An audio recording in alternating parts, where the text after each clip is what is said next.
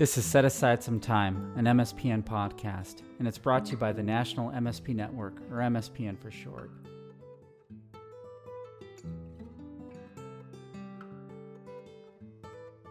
And now, on to the episode. Hello, everyone. Uh, thank you for setting aside some time for us today. I'm Rachel Maldonado. I'm your host for today's pod.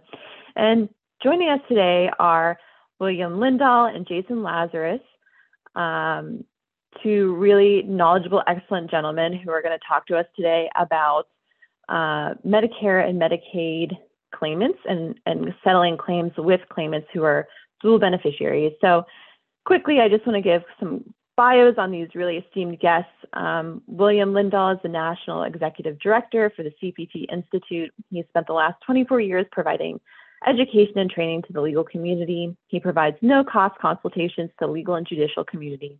He helps counsel to identify barriers of settlement and how to distribute settlement funds without endangering government benefit eligibility for the injured and or their dependents. So we're looking forward to hearing from him today. And then we also have um, Jason Lazarus. I'm just and he, Mr. Lazarus, is the founder and chief executive officer of Synergy Settlement Services. Synergy offers healthcare lien resolution, Medicare secondary payer compliance services, and complex settlement consulting. He is also the managing partner and founder of the Special Needs Law Firm, a Florida law firm that provides legal services related to public benefit preservation, liens, and Medicare secondary payer compliance. Jason is an Amazon bestselling author, and his book, Art of Settlement, is a detailed guide for trial lawyers related to regulatory compliance when resolving catastrophic claims. His written work has been cited as authoritative on Medicare compliance by the Supreme Court of Florida and the United States Southern District of Florida. Mr. Lazarus received his BA from the University of Central Florida and his JD with high honors from Florida State University. He received his LLM in elder law with distinction from Stetson University College of Law. Mr. Lazarus is a Medicare set aside consultant certified by the International Commission on Healthcare Certification. So, again, we have some pretty esteemed um, guests today. And so, I just want to launch right into our, our topic today, gentlemen. Um, again, we're talking about Medicare, Medicaid recipients and settling with dual beneficiaries. And so, the biggest question um, I know myself and a lot of other listeners are, are asking are what are the things that you most wish parties settling would know, or what are some of the biggest pitfalls that you see in settlements with these beneficiaries? Rachel, you know, I think starting off, one of the critical things for the parties to understand is that if you're dealing with someone that's dual eligible, that means you've got double the responsibilities, um, and, and I'm talking more from the claimant side to make sure that ultimately the subrogation issues are addressed. So you potentially you could have Medicare and Medicaid payments uh, depending on how that case was postured, and then the more complicated issues of how do you plan for that beneficiary to make sure that ultimately when they settle their case they don't lose eligibility for the needs-based government benefits uh, as well as deal with the medicare secondary payer act so that yeah from from all the parties standpoint understanding from a starting point how the coordination of benefits work because sometimes that's um, a, a bit foreign in that in this situation medicare is always primary to medicaid. Medicaid is secondary in this instance. So when you look at the different programs that are available to someone that's dual eligible and there's there's uh, a variety of different programs they're supplementing what Medicare provides. So if a dual eligible is getting all the benefits uh, that are available under the Medicaid program, pretty much they have zero out of pocket. So Medicaid is going to cover all the copays, deductibles, uh, prescription drug expenses. So, you know, for the parties, understanding how um, how those coordination benefits work and what the benefits are is really important because that's going to dictate how that case resolves to some extent. And from the claimant's perspective, I think it's really important to remember this acronym READ, which is making sure that as a uh, as a lawyer representing a, a beneficiary, a claimant, uh, you review your client's benefits and intake and throughout the case updating it to make sure you know what they're uh, receiving making sure you enlist experts to educate the lawyer and the, the end client the, the claimant making sure you've got copies of the award letters. Uh, frequently uh, a claimant will confuse the different benefits. Medicare and medicaid sometimes are blurred. Um, social security benefits sometimes people think they're getting ssd when they're getting ssi um, and then making sure that files and um, uh, settlement agreements are properly documented as to who's doing what and how these issues are going to be addressed. Um, so uh, that, from my perspective, starting us off, I think those are those are some of the more broader issues. I'm sure Will's got tremendous experience too in these areas. Jason, that was fantastic. Um, yeah, my, my problems I run into because we're nationwide is cross state issues. I'm sure you see that too. I mean, a lot of people don't realize there's a dramatic difference when you're coordinating benefits, say from California and the rest of the country. Um, that's the biggest thing I run into is that people don't recognize that all the rules are not the same depending on what state you're in. They don't even realize that states are classified into three different areas the SSI criteria states, the 1634s, um, we run into all kinds of problems crossing state lines. I'm sure you feel the same. Yeah, no, that that's so, that's a great issue. so let me ask you guys this: Would something like requesting the claimant's um, benefits cards at maybe the onset of a claim be helpful to you, or do you find that that um, might change over the course of the claim, and so inter intermittently throughout the claim if it goes over a year or more, maybe ask for those benefit cards again. Would that be helpful for you guys? Yeah, we actually, when we do training for law firms on how to do case intake and look for barriers to settlements, we make sure all law firms, when they agree to accept the claimant, that they go to ssa.gov forward slash my account and set up their account with Social Security so there's not any fogginess or confusion as to what benefits are available to the claimant and then when you're close to settlement, same thing, you do rediscovery because a lot of barriers to settlement are from collateral issues within the family unit, so to speak, right? And things like that. So knowing how much benefits have or have not changed between the beginning of a claim versus when you settle it is very, very critical. Yeah, okay. not much to add. So to you guys so you guys talked about California specifically and how that differs from the from the rest of the country.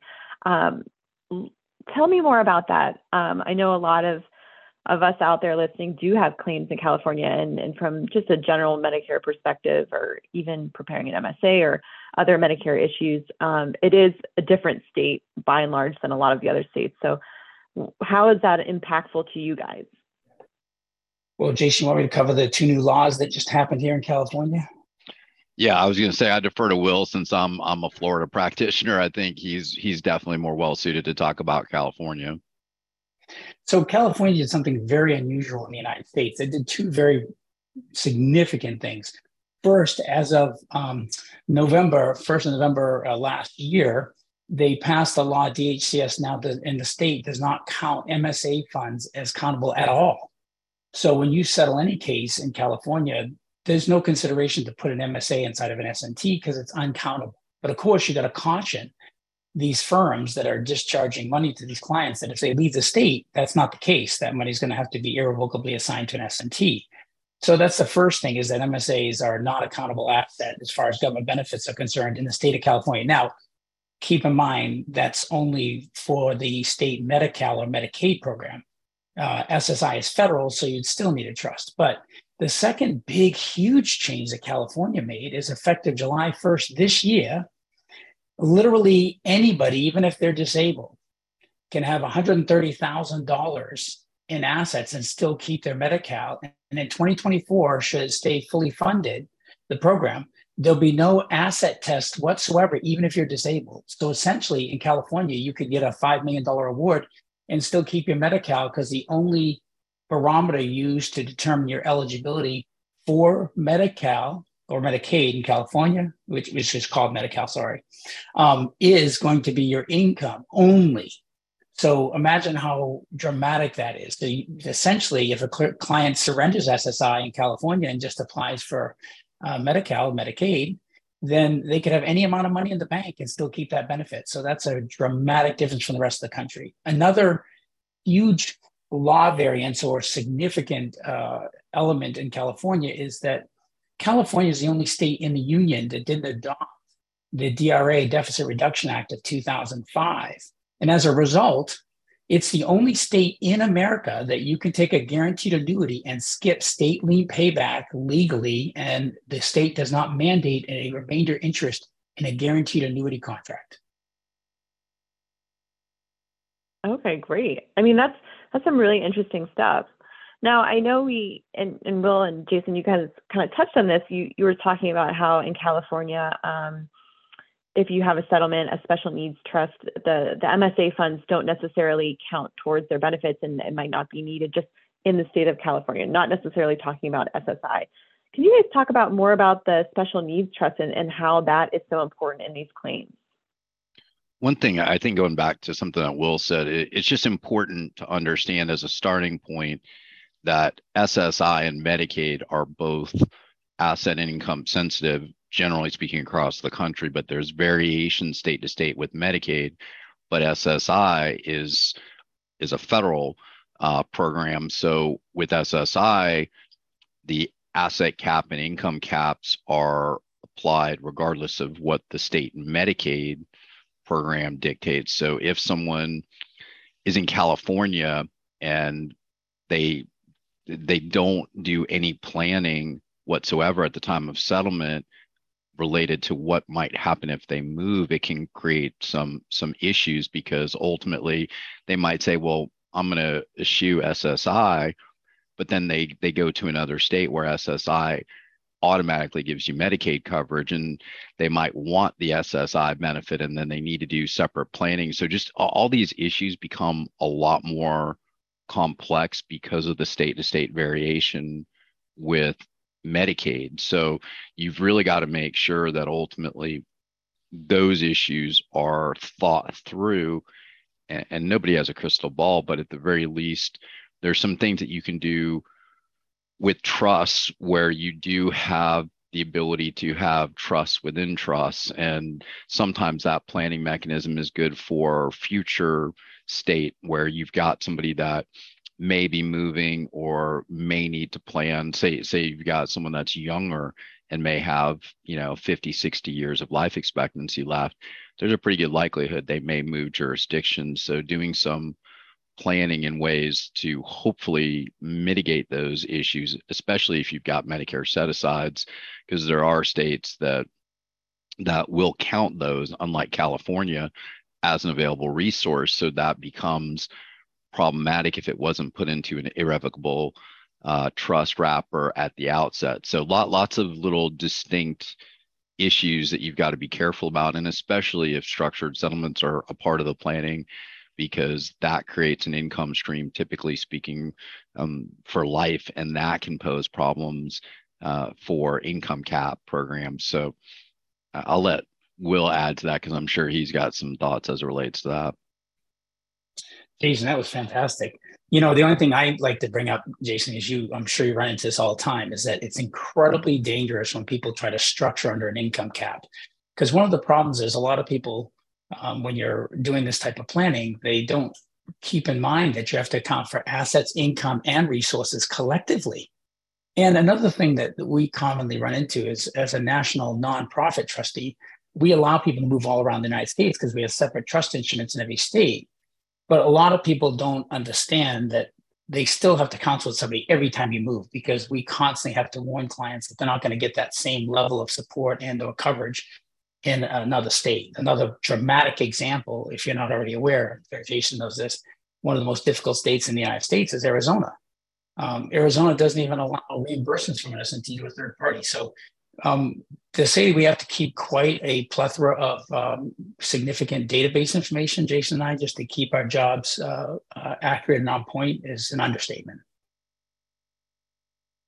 Yeah, I mean, it sounds like experts like yourselves are really instrumental in settling with these claimants because obviously, um, as attorneys and, and vendors and insurers, we all want to make sure we're settling appropriately. And so it sounds like really getting a third party involved um, such as yourselves is, is so important because there is so many intricacies with different state jurisdictions and different um, ways to set up the funding.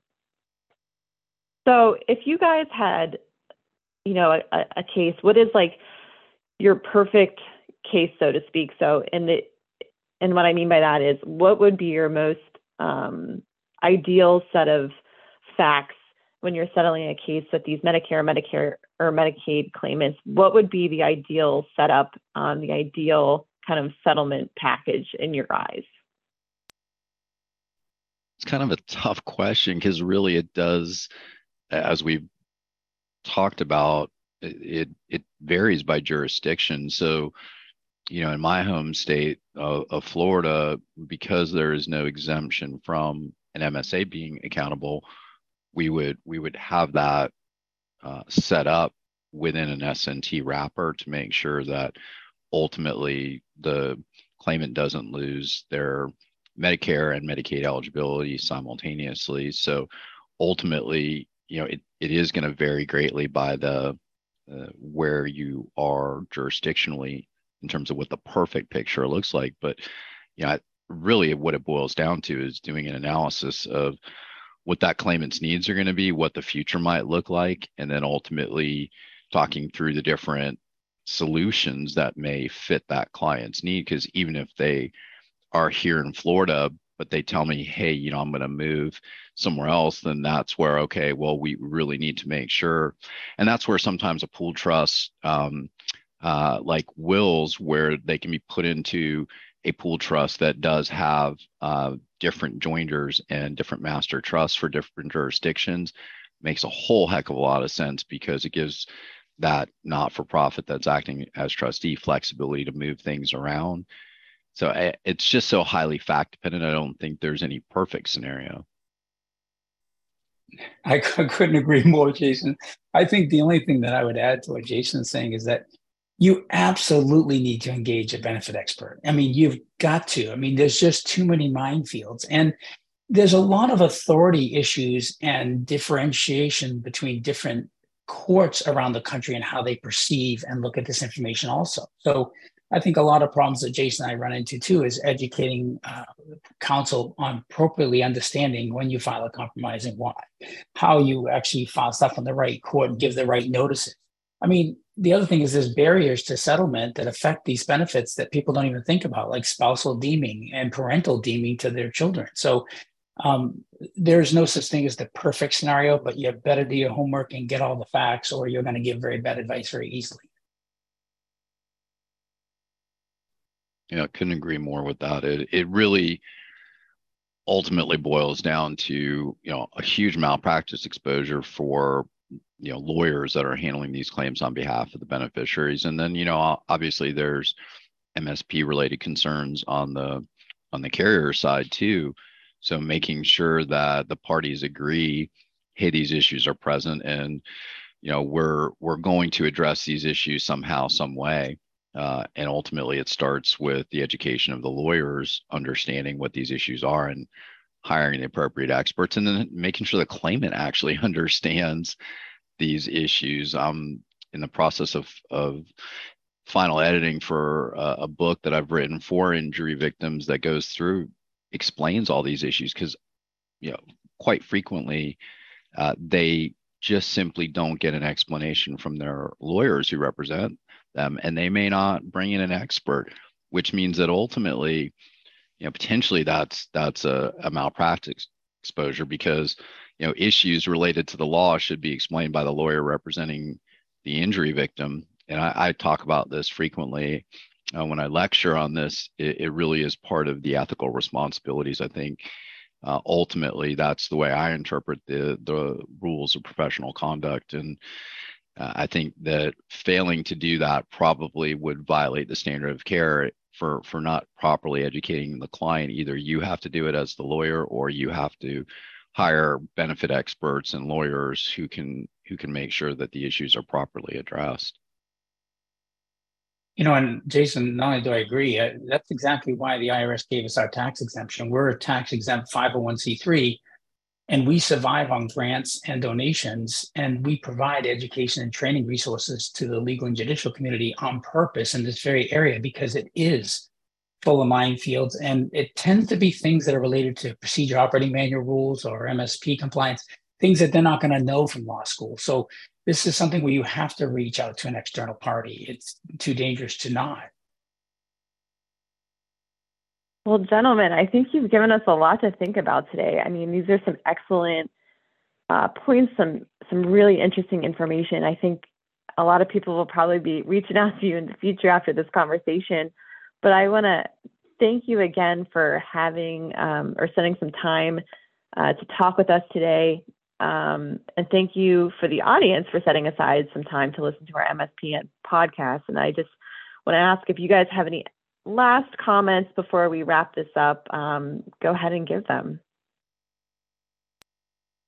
I mean, I think we've really hit the nail on the head pretty much here that, hey, there's state to state variance, and hey, you need experts ultimately advising you or seeking out resources like Will's not for profit that can help ultimately make sure that the client the injury victim the the workers comp claimant gets the education they need and and the lawyers get the protection they need for their practices to make sure that these important issues are addressed as well as just all the parties coordinating together because it really is not just a claimant issue it's really a, uh, a, a settlement issue because these issues can bog down settlements if they're not handled appropriately as well and nobody wants that as parties to a to a settlement